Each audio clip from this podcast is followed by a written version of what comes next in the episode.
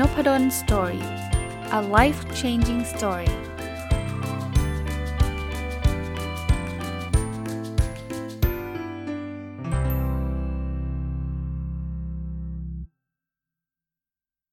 วัสดีครับ ยินดีต้อนรับเข้าสู่นพดล Story Podcast นะครับ วันนี้เอาหนังสือที่ชื่อว่า The Things You Can See Only When You Slow Down เขียนโดยท่านเฮมินซูนิมนะครับ ก็เป็นหนังสือที่เขาบอกว่าขายกว่า 3 ล้าน 3 ล้านก๊อปปี้ทั่วโลกนะนะครับก็เป็นหนังสือภาษาอังกฤษนะครับ แต่ว่าอ่านจบมานานแล้วละ่ะ ตั้งแต่ปีที่แล้วละนะปีที่แล้วก็คงไปปลายปีนะครับ แล้วผมคิดว่ามีไอเดียหลาย ๆ ข้อที่น่าจะเอามาแลกเปลี่ยนกัน หรือว่าเอามาพูดคุยกันในในในรายการนุบลนสตอรี่ได้นะครับ ก็เริ่มต้นมาเลยครับบทที่ 1เขาชื่อว่า rest ที่แปลว่าการพักผ่อน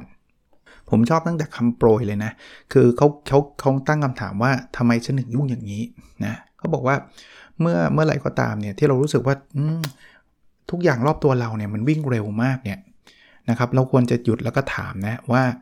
เออจริง ๆ มันเป็นเพราะโลกมันยุ่ง หรือว่าจริง ๆ เพราะว่าความคิดเรามันยุ่งเหยิง ผมว่าข้อนี้ข้อเดียวก็ก็ช่วยเราได้เยอะนะบางทีที่มันยุ่งเนี่ยมันไม่ได้มันไม่ใช่โลกอย่างเดียวนะมันเป็นความคิดเราด้วย เราสับสนโนลมานเราไม่มีสมาธิเราทำมัลติทัสเราอะไรเยอะแยะ ซึ่งเทรนด์เดี๋ยวนี้ชอบชอบ พาคนไปกลุ่มนั้นนะว่าทำยังไงให้เสร็จเยอะที่สุดภายในเวลาน้อยที่สุดนู่นนี่นั่น บางทีมันเยอะเกินไปอะ่ะแล้วเราก็ยุ่งไปหมดเลย เวลายุ่งเนี่ยมันมีข้อเสียอีกหนึ่งเรื่องคือ มันไม่ค่อยดูทิศทางครับเรายุ่งทำนู่นทำนี่จนเวลาผ่านไปเป็นปีๆ บางคน 10 ปีแล้วยังยังยุ่งกันอยู่เลยแต่ว่ามันไม่ไปไหนอะ่ะ บางทีเราต้องใช้เวลาหยุดแล้วคิดนะกลยุทธ์เราจะเป็นยังไง เราเราจะยุ่งกับเรื่องนี้จริงต่อไปจริงหรือไม่หรือดีหรือไม่ แล้วคนเขียนเนี่ยเป็นเป็นทั้งอาจารย์ในมหาวิทยาลัยและเป็นทั้งพระเนี่ยเขาเขาเขาเจอเหตุการณ์นี้เขาบอกว่าตัวเขาเองเนี่ยเขาแบบโดนดึงไปในหลายทิศหลายทางเนี่ยนะวันหนึ่งก็สอนวันหนึ่งก็ทำวิจัย วันหนึ่งก็ต้องต้องทำงานที่เกี่ยวข้องกับเรื่องเรื่องวัดเรื่องอะไรเต็มไปหมดเลยเนี่ยมันก็เลยดูดูยุ่งวุ่นวายไปหมด ดังนั้นบางทีเราต้องกลับมานั่งคิดดูดีๆ อันนี้แค่บทนี้บทเดียวนะ ผมก็เตือนเตือนตัวเองหลายรอบเลยว่าเออตอนนี้นะจริงๆนะสอนเช้าบ่าย วิจัยสอนเช้าบ่าย ตอบอีเมล เขียนและคอมเมนต์ให้นักศึกษาออไปบรรยายเรื่อง OKR เป็นที่ปรึกษา OKR อะไรไม่รู้เต็มไปหมดเลย ต้องอาจจะต้องกลับมาคิดนะอีกอันหนึ่งครับก็บอกว่าเมื่อชีวิตเราเนี่ยเราเราผิดหวังเนี่ยนะเราควรต้องหยุดนะหยุดคุยกับเพื่อนหยุดดูหนัง หรือแม้กระทั่งหยุดอยู่กับตัวเองนะเขาบอกว่าลองไปเที่ยวแบบแบบ ไกลๆบ้างหรือ หรือไปไหนตอนไหนบ้างนะครับ เพื่อจะได้แบบเหมือนกับเราจะได้มีพลังกลับขึ้นมานะครับ ไม่ใช่ว่าโอ้โหรู้สึกแย่แล้วแบบมันต้องเละไปหมดเลยนะครับ ก็ผมว่ามันเป็นอะไรที่เป็นข้อแนะนำที่ดีนะนะครับ ใช้ใช้ชีวิตให้มันแบบจะต้องมีการพักบ้างนะโดยเฉพาะอย่างยิ่งเมื่อเมื่อเราผิดหวังอะไรบางอย่างอะมาถึงบทที่ 2 เป็นบทที่เขาชื่อว่า mindfulness ซึ่งแปลว่าการเจริญสติเนาะ จริญสติก็คือการรู้เนื้อรู้ตัวว่าตอนนี้เราทำอะไรยังไงนะครับ มาถึงบทนี้เขาบอกว่าเราต้องเป็นเพื่อนกับอารมณ์ของเรานะเขาบอกเงี้ยเขาบอกว่าเวลาเรามีอารมณ์ที่มันเป็นอารมณ์ลบ เช่นโกรธหรือเกลียดเนี่ยสิ่งสิ่งที่เราพยายามคือเราพยายามจะควบคุมมัน เราพยายามจะแบบฉันจะต้องไม่โกรธ ฉันจะต้องไม่เกลียด พยายามจะควบคุมมันเขาบอกมันควบคุมไม่ได้หรอก การควบคุมคือการกดมันลงไปนะครับ แล้วบางทีเนี่ยการกดเนี่ยมันไปสะสมแล้วเนี่ยมันก็ไประเบิด หรือบางทีมันยิ่งยิ่งกดยิ่งโกรธนะเคยโกรธใครแล้วบอกอมไม่พยายามจะไม่โกรธมันก็จะโกรธเข้าไปใหญ่นะเขาบอกว่ามันเหมือนกับแทงน้ำนะที่เราเราเห็นไอ้ไอ้เอ่อมันมีดินอยู่อยู่ใต้อะแล้วถ้ามันกระพือออกมาเนี่ยดินมันก็จะแบบคือน้ำก็จะขุ่นอะใช่ปะสิ่งที่เราพยายามทำเราจะไม่ทำแบบนี้ใช่ไหมเราพยายามกดดินมันลงไปเพราะเรายิ่งกดดินก็ยิ่งขุ่นสิ่งที่เราทำคืออยู่นิ่งๆ แล้วปล่อยให้มัน มันหล่นลงมาเองดินเนะ่ยเดี๋ยวสักพักหนึ่งนะพอมันตกตะกอนเนี่ยน้ำก็จะใสเขาบอกอารมณ์โกรธเหมือนกันครับหรืออารมณ์เกลียดเหมือนกันอารมณ์ที่เป็นลบเหมือนกันนะให้เราเฝ้าดูมันนี่คือเจริญสติ ว่าตอนนี้เรากำลังโกรธนะ ตอนนี้เรากำลังเกลียดนะ เฝ้าดูอย่างสงบอะแล้วเดี๋ยวความโกรธความเกลียดมันจะลดลง อันเนี้ยผมผมใช้เป็นประจำต้องบอกว่าไม่ได้ถึงกับประจำหรอกแต่ว่าแต่ก่อนเนี่ยเวลามันหงุดหงิดเนี่ยมันมันอดไม่ได้มันก็ฮึดฮัดฮึดฮัดใช่ปะ่ะแต่ว่าพอตอนหลังเนี่ยเราเข้าใจเลยว่า เออความโกรธมันก็มาแล้วเดี๋ยวมันก็ปล่อยไปนะ ผมพยายามพูดกับคนรอบรอบตัวเลยนะ ที่ที่พอจะรู้จักพอจะพูดกันได้ว่าเออเราไม่จำเป็นต้องกดหรือเก็บความโกรธไว้นะ เราโกรธได้ครับโกรธมันคือธรรมชาติ แต่ให้เรารู้ตัวว่าตอนนี้เราโกรธ ตอนนี้เราหงุดหงิด ตอนนี้เรารู้สึกแย่พอเรารู้ตัวแล้วเดี๋ยวมันจะมันจะดีขึ้นครับ แล้วเราจะผ่านมันไปได้เนาะอีกอันนึงนี่เป็นข้อแนะนำที่ดีคือเวลาเรารู้สึกแย่นะเขาบอกว่าให้จำไว้อย่างนะว่า ตัวเราไม่ใช่ความรู้สึกนั้น คือตัวเราไม่ได้แย่แบบนั้น การที่เราไปรู้สึกแย่แล้วเราเราไปอินกับมันมากอะนะครับมันจะมันจะยิ่งยิ่งรู้สึกแย่เข้าไปใหญ่ แล้วก็มันจะทำให้เรารู้สึกติดตัวเราไปตลอด เพราะว่าความแย่มาอยู่ในความเป็นตัวตนเรา แต่ว่าให้คิดว่าจริง ๆ แล้วเราแค่เป็นเป็นคนละเรื่องกับความรู้สึกแย่นั้นนะครับ เพราะนั้นเรา observe มันหรือเรามองมันว่ามันคือแค่ความรู้สึก ที่มันโผล่ขึ้นมาแล้วเดี๋ยวมันก็จะหายไปนะนั้นรู้สึกผิดหวังเราไม่ใช่เราไม่ใช่คนที่น่าผิดหวัง แต่เราเราคือตัวตนของเราที่ไม่ใช่ความน่าผิดหวัง ให้เรารับรู้ว่าเนี่ยเรารู้สึกผิดหวังนะครับเรารู้สึกแย่เราไม่ใช่แย่ ไม่ใช่ตัวเราแย่แต่เราแค่รู้สึกแย่ แล้วความรู้สึกมันมาแล้วมันก็จะไป มาถึงบทที่3นะบทนี้ชื่อชื่อว่า passion หรือก็เป็นแปลเป็นไทยส่วนใหญ่ก็จะแปลว่าความลุ่มหลง มีข้อแนะนำอันหนึ่งที่น่าสนใจคือเขาบอกว่าลดความกระตือรือร้นลงบ้าง เออ อันนี้หลายคนอาจจะแปลกใจนะมีแต่เฮ้ยเราต้องทำอะไรต้องทำด้วยความกระตือรือร้นใช่ไหมทำไมท่านเฮมินซูนิมที่เป็นพระแล้วก็เป็นอาจารย์เนี่ยถึงมาแนะนำให้ลดความกระตือรือร้น ท่านเล่าให้ฟังครับว่าตอนที่เป็นอาจารย์อยู่ที่แมสซาชูเซตส์เนี่ยคือมีความตั้งใจจะสอนวิชาหนึ่งมากมากมากมากเนี่ยก็แบบใส่ให้นักศึกษาทำอะไรเต็มไปหมดเลย ซึ่งนักศึกษาสุดท้าย upset นะ คือมันเยอะเกินไป มัน overwhelm มันมันมากเกินไป ซึ่งท่านเฮมินก็รู้สึกแย่ว่า เฮ้ยทำไมเราแบบทำเต็มที่ทำไมนักศึกษาไม่เต็มที่กับเรา สุดท้ายเนี่ยก็คือการเรียนรู้คือว่าเราต้องเข้าใจเขาด้วยนะ ว่าเขาก็ไม่ได้เรียนวิชาเราวิชาเดียว เขาเรียนตั้งหลายวิชา บางทีอะมีเจตนาดีอยากให้เขาได้เรียนรู้เนี่ย แต่ว่าไอ้ไอ้ความกระตือรือร้นเราเยอะเกินไปแล้วใช้ใช้แบบจังหวะไม่ดีไม่ถูกวิธี เขาบอกว่าตอนแรกเนี่ยต้องเข้าใจกันก่อน เมื่อเราเข้าใจแล้วจะเราค่อย ๆ ปล่อยอะ แล้วพอวันหนึ่งเนี่ยเขารู้สึกอินขึ้นมาเขาอยากทำเขาอยากเรียนรู้ เราค่อยใส่เต็ม เราให้เขาเต็มแบบนั้นได้ เออก็ก็ก็เป็นอะไรอันหนึ่งที่ บางทีเรามองข้ามนะ ผมสอนหนังสือเนี่ย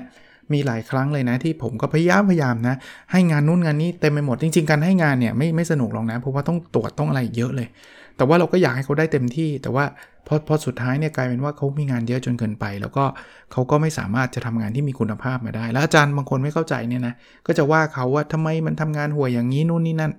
จริง ๆ พอเราเราเริ่มเข้าใจเนี่ยผมผมจะมักจะคุยกับนักศึกษาเนี่ยคือผมก็ต้องให้งานแหละ เพราะว่าเขาต้องเรียนรู้ จะบอกว่าอุ้ยไม่ต้องทำอะไรเลยมันก็คงไม่ได้ใช่ไหมแต่ว่าต้อง balance แล้วเราจะเริ่มเห็นว่าเรื่องนี้เขาสนุกให้เขาเยอะ เรื่องนี้เขาอยากเรียนรู้มากให้เขามาก เรื่องนี้อาจจะไม่ไม่ใช่ประเด็นที่เขาอยากสนใจมากก็ก็ดึงมาหน่อย อีกอันนึงอันนี้ชอบเลยก็บอกว่าเออต้องเป็นคนที่ถูกต้องเนี่ยจริง ๆ ไม่สำคัญหรอก แค่ให้มีความสุขด้วยกันเนี่ยดีที่สุดแล้วนะคือที่ผมเคยพูดนะอยากถูกต้องหรืออยากมีความสุข คือบางทีเราจะชนะค้าคานกันในเรื่องที่ไม่ควรเอาชนะค้าคานนะยอมกันดีกว่า ยิ่งคู่สามีภรรยาเนี่ยผมว่าเป็นที่เขาบอกเป็นลิ้นกับฟันมันจริงครับเพราะวันวันหนึ่งเนี่ยคุยกันเยอะมากนั้นมันจะต้องมีอะไรที่มันขัดแย้งกันอะคราวนี้ขัดแย้งเนี่ยมันไม่ได้แปลว่าต้องเอาชนะค้าคานกันได้ทุกเรื่องนะ เรื่องนี้ฉันยอมไม่ได้ ฉันจะต้องเธอพูดแล้ว เธอต้องต้องอย่ามาบอกว่าไม่ได้พูดฉันรับไม่ได้หรอกอะไรเงี้ยถ้าทำแบบนั้นเนี่ยความสุขหาย คือผมไม่ได้บอกว่ายอมมันทุกเรื่องจนกระทั่งบางเรื่องที่ไม่ควรยอมก็ต้องยอมไม่ใช่นะคือต้องแยกแยะ แต่ว่าเรา cannot pick any fight นะคือเขาไม่ไม่เราไม่ควรจะลบในทุกเรื่องนะครับเอาชนะทุกเรื่องแล้วไม่มีความสุขไม่ดี สุดท้ายมีความสุขทั้งคู่ดีกว่านะครับมาถึงบทที่ 4 บทนี้ที่ชื่อว่า relationship หรือความสัมพันธ์ มันมีศิลปะของการรักษาความสัมพันธ์ที่ดีนะ ข้อนี้ชอบเลย ข้อนี้ชอบเลยเขาบอกว่า ให้ให้เราเปรียบเทียบเหมือนเราอยู่ใกล้กองไฟครับ ความสัมพันธ์ที่ดีก็เหมือนกันการการอยู่ใกล้กองไฟ คือถ้าเกิดคุณอยู่ใกล้มากเกินไป แล้วนานเกินไป คุณจะร้อนฮะแต่ถ้าเกิดคุณอยู่ไกลเกินไป คุณก็จะไม่ได้ได้รับความอบอุ่นนะครับ เพราะฉะนั้นเนี่ยเราจะมีเพื่อนหรือจะมีอะไรเนี่ย ถ้าเราแบบใกล้เขาเกินไปแบบเป็นตัวติดกันน่ะคือเธอไปไหนฉันต้องไปด้วย เธอไปไหนฉันต้องไปด้วย แล้วมันไม่มี ช่องว่างเลยอะ่ะไม่มี personal space เลยเนี่ยสุดท้ายมันจะเบิร์นเอามันจะแบบไม่ไหวแล้วอะ่ะไม่ไหวแล้วมันเยอะเกินไปนะครับ เพราะนั้นคุณต้องอยู่ห่างนิดนึงนะคู่สามีภรรยาก็เหมือนกันนะจริงๆเราใกล้ชิดกันมากนะ แต่ว่าบางอย่างเนี่ยบางจังหวะเนี่ยมันก็ไม่ใช่ว่าต้องตามไปทุกที่ทุกอย่างทุกทุกทุกทุกเวลานะครับต้องให้ให้สเปซบ้าง แต่ก็ไม่ได้ไกลขนาดจนห่างเหิน ว่างั้นไม่ต้องเจอหน้ากันเลยอะไรเงี้ยอันนั้นก็เกินไปนะครับผมว่า แค่ข้อนี้ข้อเดียวก็ก็น่าจะช่วยรักษาระดับความสัมพันธ์ของเพื่อนของของสามีภรรยาของพ่อแม่ลูกก็เหมือนกันนะ บางคนก็ติดลูกมากก็อาจจะลูกไปไหนต้องไปด้วย คือลูกเล็กๆอะเขาเขาก็ไปกับเราแหละ อันนี้ดูเหมือนดูเหมือนพอมีลูกวัยรุ่นแล้วบ่นเหมือนกันเนาะแต่ว่าจริง ๆ มันเป็นแบบนั้นนะวัยเขาเป็นแบบนั้นพอเขามีมีเพื่อนใช่ไหมเป็นวัยรุ่นเนี่ยเขาก็ต้องติดเพื่อนมากกว่าเรา ธรรมดาธรรมชาติเลยฮะ ตอนลองชีวิตเราเราก็เป็นแบบนั้นใช่ปะพอมันช่วงไหนมันก็มีช่วงหนึ่งที่เขาเราจะติดเพื่อนติดคนนู้นคนนี้มากกว่าพ่อแม่นะครับก็ก็ต้องเข้าใจในในธรรมชาติตรงนั้นนะครับ แต่มันก็ไม่ได้บอกว่าอุ้ยถ้างั้นลูกวัยรุ่นแล้วเขาจะคุยกับเพื่อน เราจะไม่คุยกับเขาแล้วอะไรเงี้ยมันก็ไม่ใช่ถึงขนาดห่างกันไปคือคือหาระยะห่างที่เหมาะสมนะครับ น่าจะดีนะฮะ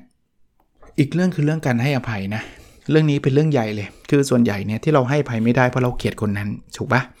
ถ้าถ้าถ้าไม่เกลียดมากขนาดนั้นเราก็ให้ไปไปแล้ว แต่ว่าเขาบอกว่าหลักการให้อภัยเนี่ยไม่ใช่ให้อภัยเพราะช่วยคนนั้นนะเราให้อภัยเพราะเราช่วยตัวเอง เราอยากให้ตัวเองมีสละนั้นเราต้องรู้จักให้อภัยนะ ให้อภัยเนี่ยคิดไว้ว่าทำให้ตัวเองมีความสุข ก็บอกลองให้ลองทำดูนะ เราอาจจะรู้สึกแบบมันฝืนมากเลยที่จะให้อภัยคนนี้มันเลวมากนะมันเลวจริงๆนะให้อภัยเขาไม่ได้หรอก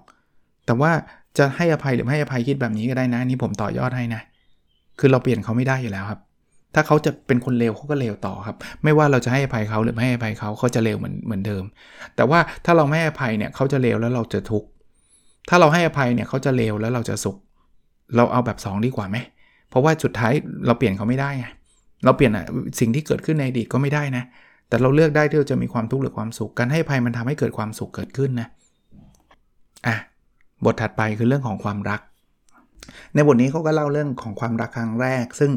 ผมว่าสตอรี่ของรักครั้งแรกเนี่ยแต่ละคนเนี่ยแตกต่างกันแน่นอน แต่ว่าผมนึกได้นะ รักแรกของของผมก็แน่นอนก็ต้องมีกับพ่อแม่ของทุกคนเนี่ยก็คือเจอครั้งแรกก็ส่วนใหญ่จะเจอพ่อแม่แล้วก็รู้จักเรียนรู้ความรักจากความรักระหว่างพ่อแม่ลูก ต่อมาคือความรักอาจจะเป็นระหว่างเพื่อนนะพอเข้าไปเรียนประถมมัธยมก็มีเพื่อนสนิท สนิทกัน ก็ไปไหนไปมาไหนด้วยกัน ต่อไปก็โตมานิดนึงก็มีแฟนความรักระหว่างแฟนนะครับ ที่เราก็รู้ใจกันจากแฟนก็กลายเป็นคู่ชีวิตนะครับ แต่งงานเป็นสามีหรือภรรยา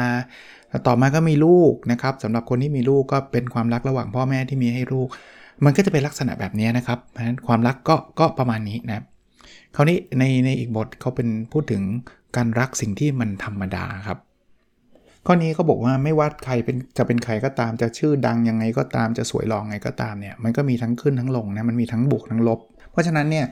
ก็คนทุกคนก็คือคนธรรมดานี่แหละนะส่วนตัวเนี่ยเวลารักในความเป็นธรรมดาเนี่ยทำให้ผมนึกถึงเรื่องนี้นะคือผมก็จะบอกว่าคนเราเนี่ยส่วนใหญ่จะไม่ค่อยรู้สึกถึงความเป็นธรรมดาว่ามันมันเป็นสิ่งที่ยอดเยี่ยมจนกระทั่งเราสูญเสียความเป็นธรรมดานั้นไป ผมเคยเล่าให้ฟังนะครับว่าเราจะไม่รู้สึกรู้สึกดีเวลาเราเฉยๆอะ แต่ว่าพอเราเริ่มไม่สบายเราจะอยากรู้สึกกลับมาเฉยๆนึกออกไหมผมเคยที่ที่เคยเล่านะท้องอาหารเป็นพิษเนี่ยก่อนอาหารเป็นพิษไม่รู้สึกว่าเนี่ยชีวิตเนี้ยชีวิตแบบสบายดีแล้วอะไรเงี้ยไม่รู้สึกไงเพราะเรามีมีชีวิตแบบนี้ทุกวัน แต่พออาหารเป็นพิษมันคลื่นไส้มันอาเจียนมันตัวร้อนอยากอยากอย่างเดียวเลยนะอยากหาย ขอกลับมาเหมือนเดิมเนี่ย happy ละนะครับเอาฉีดวัคซีนก็ได้นะพอเป็นไข้ตอนฉีดวัคซีนเยอะๆเนี่ยหลายคนบอกเมื่อไหร่มันจะหายซะดีนะ เอาแค่ธรรมดาเนี่ยคือชีวิตที่ดีแล้ว แต่พอพอเราหายธรรมดาเรากลับไม่ได้ appreciate มันมากนัก ไม่ได้ซาบซึ้งใจกับมันมากนัก เพราะฉะนั้นเนี่ยรักความเป็นธรรมดาเยอะๆนะครับ ผมเคยเขียนไว้ใน Twitter มั้งครับ หรือที่ไหนสักที่บอกว่าความความเป็นธรรมดานี่คือดีที่สุดละ มาถึงบทหนึ่งชื่อสั้น ๆ ว่าชีวิตครับ มันถึงบทนี้เขาพูดถึงนี้ฮะเขาพูดคำถามว่าคุณรู้จักกังฟูหรือเปล่าครับ คือ ท่านเฮเฮมินซูนิมเนี่ยเป็นพระนะก็โกนหัวใช่ไหมเขาบอกว่าตอนที่อยู่อเมริกาเนี่ยคนจะแอดซูมว่าพอเห็นใส่ชุดแบบนี้ โกนหัวเนี่ยต้องต้องเล่นกังฟูเป็นแน่นอนนะครับพอยของบทนี้คือบอกว่าเราเราอย่ามองคนจากเปลือกภายนอกเท่าเท่านั้นนะนะครับ คือบางทีเนี่ยการที่เราโกนหัวแบบนี้มันไม่ได้แปลว่าเราต้องเก่งกังฟู เราต้องรู้จักกังฟูนะครับ หรือว่าคนชอบถามว่าจบมหาวิทยาลัยไหน คือใช่ครับจบมหาลัยดีๆ ดัง ๆ เป็นโอกาสให้เราใช่ แต่ว่าอย่าเพิ่งไปจัดคนจากมหาลัยที่จบซะทีเดียวนะครับ ให้เรียนรู้จากคนให้มันลึกกว่านั้นมากกว่านั้นนะครับ อีกบทหนึ่งครับก็บอกว่าเป็นบทที่แบบเป็นความรู้ที่ทำให้เขารู้สึกแบบ เออโหแบบว้าวขึ้นมาเลยนะบทความรู้ข้อที่1เนี่ยคือมันไม่มีใครที่สนใจในตัวเราเท่ากับเราคิดหรอกนะครับหลายคนชอบคิดว่า อุ้ยคนนั้นต้องรู้แน่เลยเราอย่างนี้อย่างงู้นไม่มีใครเขาสนใจเราขนาดนั้น เราเราสนใจตัวเราเอง เยอะจนกระทั่งเราไปคิดว่าคนอื่นจะสนใจเราเยอะแบบที่ตัวเราแคร์ตัวเองเยอะนะครับ ความรู้อันที่2นะคือไม่มีใครที่จะต้องมาชอบเราทั้งหมดหรอกก็บอกเอาตัวเราก็ได้ เราชอบคนทั้งหมดในโลกเท่ากันปะไม่เนาะเราก็มีคนชอบคนเกลียดเพราะนั้นเป็นเรื่องปกติเลยที่คนบางคนก็อาจจะไม่ชอบเรา บางคนก็อาจจะชอบเรา แล้วความรู้อันที่3นะครับถ้าเราซื่อสัตย์ตัวเองจริงๆเนี่ยเราจะเริ่มรู้เลยว่าบางอย่างที่เราคิดว่าเราทำเพื่อคนอื่นจริงๆ เราทำเพื่อตัวเองครับ อย่างน้อยๆเนี่ยที่เราทำเพื่อตัวคนอื่นเนี่ยเพราะว่าเราเราเราเราอยากให้ตัวเองมีความสุขบางคนบอกไม่เนี่ยเราทำเพื่อลูกเราทำเพื่อพ่อแม่เขาบอกเอาเข้าจริงอะคุณทำไปเพราะอะไรคุณอยากให้พ่อแม่อยู่กับเรานานๆ เราอยากให้ลูกมีความสุข เพราะว่าทั้งหมดทั้งปวงเนี่ยมันทำให้เรามีความสุขไงจริงๆก็คือการทำเพื่อตัวเองนั่นแหละ ก็เป็น 3 ความคิดที่น่าสนใจดีนะ มาถึงอีบทที่ชื่อว่าอนาคต บทนี้นะครับเขาบอกว่าแค่คำหนึ่งคำที่มันสร้างกำลังใจเนี่ย เชื่อไหมมันจะเปลี่ยนอนาคตได้เลย ข้อนี้ผมเชื่อเลยนะ ส่วนตัวผมเชื่อแล้วก็หลายๆ คนที่ฟังพอดแคสต์ผมน่าจะมีประสบการณ์แบบนี้เหมือนเหมือนคล้าย ๆ กับผมเพราะว่างี้ การที่ผมไม่อ่านหนังสือเนี่ยบางทีอ่านเนี่ยมันไม่ได้ใช้ทั้งเล่มหรอกนะบางทีประโยคประโยคเดียวในหนังสือเนี่ยมันเปลี่ยนชีวิตเราได้นะ มันไม่ได้เปลี่ยนแบบโอ้วันนี้จนพรุ่งนี้รวยเป็นล้นฟ้ามันไม่ได้เปลี่ยนแบบนั้น แต่ว่ามันเปลี่ยนวิธีวิถีชีวิตเรา มันเปลี่ยนความคิดเรา มันทาให้เราตัดสินใจอะไรได้ดี เอางี้ไม่ต้องอะไรไกลฮะ คนอื่นบอกฟังพอดแคสต์ผมอะที่ติดอยู่ที่ชอบฟังอยู่เนี่ย เพราะว่าฟังแล้วมันได้ได้มีประโยคบางประโยคที่แบบว่าว้าวเลย บางประโยคที่แบบเนี่ยกำลังคิดไม่ตกเลยคิดได้เลย ซึ่งผมก็ไม่รู้นะ ทุกประโยคอย่างวันนี้ผมมารีวิวหนังสือเล่มนี้มันอาจจะมีประโยคไหนที่โดนโดนมากๆเลยแล้วทำให้รู้สึกว่ารู้แล้วฉันควรทำแบบนี้ ซึ่งชีวิตเราจะเปลี่ยนไปในทิศทางที่ดีขึ้น ตัวผมก็เหมือนกันนะครับ ผมอ่านหนังสือเนี่ยบางทีเจอบางประโยคนี้โอ้ยเขาเรียกว่าอะไรนะตกผลึกหรือว่าว้าวขึ้นมายูเรกาแบบคิดออกแล้ว รู้แล้วว่าเราต้องทำแบบนั้นแบบนี้คำคำเดียวนะ ประโยคประโยคเดียวเนี่ยมันเปลี่ยนชีวิตเราได้จริง ๆ นะครับ ผมถึงมาแชร์อยู่เรื่อยๆนะที่ผมเจอ เพราะผมก็อยากให้ไปเปลี่ยนกับชีวิตในทิศทางที่ดีขึ้นกับทุกคนนะครับ อะบทนี้น่าจะเป็นบทที่หลายคนชอบนะ คือ ถ้าเราอยากจะรู้ว่าเราเกิดมาเพื่ออะไร ภาษาอังกฤษเขาเรียกว่า your calling นะ เราเกิดมาเพื่ออะไรเนี่ย ท่านซูนิมเนี่ย ท่านแนะนำแบบนี้ ไม่ใช่ซูนิมอ่าท่านเฮเฮมินซูนิมเนี่ย ท่านแนะนำแบบนี้บอกว่า ข้อที่1เนี่ย เหตุผลอย่างแรกที่มันยากมากเลยที่เรารู้ว่าเราเกิดมาเพื่ออะไร เพราะว่าเราไม่รู้ว่ามันมีอะไรให้เราทำบ้างในโลกเนี่ยนะครับ เราจะ เรา เราไม่รู้ว่า เออสมมติงานผมเป็นอาจารย์เนี่ยมันจะมีงานอย่างอื่นอะไรบ้างที่ที่มันตอบโจทย์นะครับ เรารู้แค่งานที่เราทำกับงานที่เพื่อนๆเราทำเท่านั้นแหละ ดังนั้นข้อแนะนำก็คือเนื่องจากความรู้เราลิมิต เราก็เราก็จะเจองาน4ีหงานที่รู้จัก ท่านจึงแนะนำบอกให้อ่านหนังสือเยอะๆครับนะครับการอ่านหนังสือเนี่ยไม่ว่าหนังสืออะไรก็ตามนะอ่านไปมันเป็นการเปิดโลกเราได้เร็วนะครับ เพราะเราจะไปเรียนรู้สิ่งต่างๆ ไม่รู้ก็จะเรียนจะจะเรียนแบบไหนก็ได้นะแต่แต่สำหรับหนังสือเนี่ยช่วยได้เยอะนะครับ เขาไปอ่านหนังสือนะไปอ่านหนังสือ อันที่2นะครับ คือคนหาหาคำตอบว่าเราเกิดมาเพื่ออะไรไม่เจอ เพราะว่าเราเราพยายามจะคิดว่าเราต้องมี passion ก่อน เราถึงจะรู้ว่าเราจะไปทำอาชีพอะไร แต่คราวนี้เขาบอกว่า passion มันไม่เกิดหรอกถ้านั่งคิดเฉยๆมันต้องทำลองทำดูก่อน นั้นข้อแนะนำก็คือลองทำงานหลาย ๆ อย่าง part-time job ก็ได้ internship ก็ได้ internship คือฝึกงานก็ได้ volunteer ก็ได้นะครับ เพราะฉะนั้นก็บอกว่าเริ่มต้นเลย อยากอยากอยากทดลองอะไรทดลองเลยทำเลยทำเลยทำแบบนี้เดี๋ยวเดี๋ยวเราจะเจอ passion นะครับ แล้วสุดท้ายมันก็เป็น calling ก็คือไอ้สิ่งที่เราเกิดมาเพื่อเพื่อสิ่งนั้นนะครับ อันนี้ก็เป็นข้อแนะนำอันอันที่ 2 ที่น่าจะดีนะ ข้อแนะนำอันที่ 3 ครับ ก็บอกว่าเราจะรู้ว่าเกิดมาเพื่ออะไรให้เราสังเกตตัวเองดีๆ ว่า ประมาณนี้พอเราทำแล้วเรามีความสุขมาก เราเกิด energy มาก เช่น เราเราชอบมากเลยนะ เวลาเราได้พูดคุยกับคนเนี่ยสังเกตตัวเองดีๆ แล้วเราก็จะได้ไปหาอาชีพที่เราพูดคุยกับคน อย่างผมชอบมากเลยที่ผมทำอะไรที่มันสงบอยู่คนเดียว เขียนหนังสือ ผมก็จะเจอ calling ของผม หรือว่าเจอจุดแข็งจุดที่ผมผมชอบนะครับ เพราะฉะนั้นเนี่ยศึกษาตัวเองอะนะครับเราก็จะเราจะเข้าใจตัวเองแล้วเราก็จะโฟกัสได้ว่าอันนี้คือสิ่งที่ใช่นี่คือสิ่งที่ไม่ใช่ และสุดท้ายนะข้อแนะนำคือว่าอย่าไปเลือกอาชีพเบสออนความเห็นของคนอื่น ว่าเอ้ย ผมดูแลคุณต้องอาชีพนี้เท่านั้นนะครับ เพราะว่าบางทีมันเป็นเขาไม่รู้หรอกว่าเราคิดยังไง แล้วเขาไม่เข้าใจความรู้สึกเราหรอกนะครับ เพราะฉะนั้นเนี่ยเราเรานึกถึงตัวเราเองนะอะไรที่เราชอบแล้วมันไม่ได้ทำให้ใครเสียหายเนี่ยทำไปเหอะเขาบอกทำไปเหอะนะครับ ก็เป็นข้อแนะนำที่ผมว่าเป็นประโยชน์อย่างยิ่งเลย โดยเฉพาะคนที่กำลังหาความฝัน ซึ่งไม่จำเป็นต้องเป็นเด็กด้วยนะ ผู้ใหญ่ก็อาจจะเป็นนะครับ มาถึงอีกบทหนึ่งก็เป็นชื่อบทว่า spirituality นะครับ ก็เรื่องของจิตวิญญาณนะครับ ในบทนี้เนี่ยเขาพูดถึงพี่น้องที่หายไปนะคำว่าพี่น้องที่หายไปก็มีเรื่องราวต้องไปอ่านหนังสือเองนะครับ ที่ท่านเฮมินซูนิมเนี่ยเล่าให้ฟังว่าการที่แบบท่านได้ไปเจอเพื่อนเก่า ไปเจอคนที่รู้ใจแล้วก็ก็แบบได้แลกเปลี่ยนความคิดกันในเชิงลึกได้พูดคุยกันอะไรแบบนี้นะครับ ก็เหมือนกับพี่น้องที่ที่ ที่หายไปแต่ว่าสุดท้ายก็มันก็จำมันเป็นการเชื่อมโยงทางจิตวิญญาณของคน 2 คนอะไรเงี้ยก็ก็ผมว่ามีประสบการณ์แบบนี้ก็ดีนะครับนะของเราเนี่ยผมยกตัวอย่างอาจจะเป็นแค่เพื่อนเก่า ที่ตอนเด็กๆเราเคยเล่นด้วยกันอะไรเงี้ยนะวันนี้นะเดี๋ยวนี้นะเทคโนโลยีไลน์เฟซบุ๊กอะไรมันเข้ามาแล้วเนี่ยเราสามารถไปคอนเนคกับเพื่อนๆได้ได้ได้เลยนะ อีกบทเป็นเรื่องของการที่ ถ้าเกิดเหตุการณ์ที่ว่าลูกหรือว่าภรรยาสามีหรือพ่อแม่อะไรเงี้ยเรากลับมีความเชื่อในทางศาสนา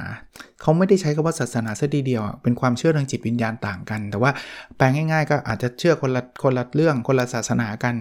มันอาจจะเกิดความเครียดให้ได้นะครับ แต่ว่าเขาบอกว่าให้ให้ทำความเข้าใจกัน สมมุติว่าลูกเขาอาจจะนับถือศาสนาคนละแบบกับเรานะครับ ให้เราไปศึกษาศาสนาที่เขานับถือว่า มีความเชื่ออยังไงเขาบอกส่วนใหญ่แล้วพวกนี้มันจะเป็นความเชื่อที่ถูกต้องความเชื่อที่ดีนะครับอย่าอย่าไปแบบบังคับว่าไม่ได้เธอต้องเชื่อแบบพ่อแม่เท่านั้นไม่ไม่ไม่จำเป็นเลยนะครับ ให้ให้ทำความเข้าใจซึ่งกันและกันนะครับ แล้วก็บทส่งท้ายนะเขาบอกว่าเมื่อไหร่ก็ตามที่เรารู้สึกแย่รู้สึกรู้สึกแบบไม่ไหวแล้วนะครับ ให้เราเอาเก็บความรู้สึกเหล่านั้นเอาขึ้นมาบนโต๊ะเลยนะครับให้คำว่าบนโต๊ะหมายถึงว่า เขาบอกว่า bring all your awareness into the present ก็คือเอาขึ้นมาในปัจจุบันเลยว่ารู้สึกอะไรยังไงนะครับ แล้วก็หายใจลึกๆนะครับเขาถามว่าเราถามตัวเองว่าเราเราได้ยินอะไรเราเรารู้สึกยังไงหรือว่าท้องฟ้าเป็นอะไร คือคือให้ให้มีสติอะประมาณนั้นนะครับ เขาบอกว่าสุดท้ายเนี่ยนะ ถ้าเราช้าลงนิดนึงเนี่ย เราจะเห็น original face ก็คือหน้าตาของคนหลายๆ คนนะ ที่เขาคอยช่วยเหลือเราที่เขารักเรานะครับ ไม่ว่าจะเป็นครอบครัวเราไม่ว่าจะเป็นเพื่อนร่วมงาน เพื่อนสนิท คู่ชีวิตหรือใครต่อใครนะครับ เพราะฉะนั้นเนี่ยมันมันจะต้องเราเราต้องเราต้องช้าลงหน่อย หยุดลงหน่อยนะครับ แล้วเราจะรู้ว่าเรามีทุกสิ่งทุกอย่างอยู่แล้วนะครับ ให้เรากลับมาที่ปัจจุบันนะครับ ให้ให้มากที่สุดเนาะแล้วเราจะเรารู้สึกถึงความเงียบความสงบนะครับเขาบอกว่าให้ให้อยู่กับตัวเรา ให้อยู่กับปัจจุบันให้มากที่สุดนะแค่นี้แหละเราก็จะเข้าใจตัวเองแล้วก็เข้าใจโลกมากขึ้น ผมว่าหนังสือมันแนวก็คนเขียนเป็นพระครับ แต่ว่าเป็นเป็นแนวที่แบบเหมาะมากเลยอะจริง ๆ กับช่วงเวลาที่มันดูวุ่นวายยุ่งยุ่งเหยิง ลองหยุดแล้วอ่านหนังสือประเภทนี้ดูบ้างนะส่วนตัวเนี่ยผมแนะนำอ่านก่อนนอนนะครับ คนอาจจะบอกว่าโหนอนยังไม่มีเวลาเลยนั้นก็ต้องหยุดแล้วนะชื่อหนังสือนะ The Things You Can See Only When You Slow Down นะครับท่านเฮมินซูนิมเป็นคนเขียนนะครับ ผมซื้อเป็นภาษาอังกฤษมา เข้าใจว่ายังไม่มีแปลไทยนะ เข้าใจเองนะครับ ถ้ามีต้องขออภัยด้วย จากร้านกินโนคุนิยะนะครับ ก็ลองไปหาอ่านดูได้นะครับ หวังว่าจะเป็นประโยชน์นะครับ แล้วเราพบกันในสดถัดไปครับ สวัสดีครับ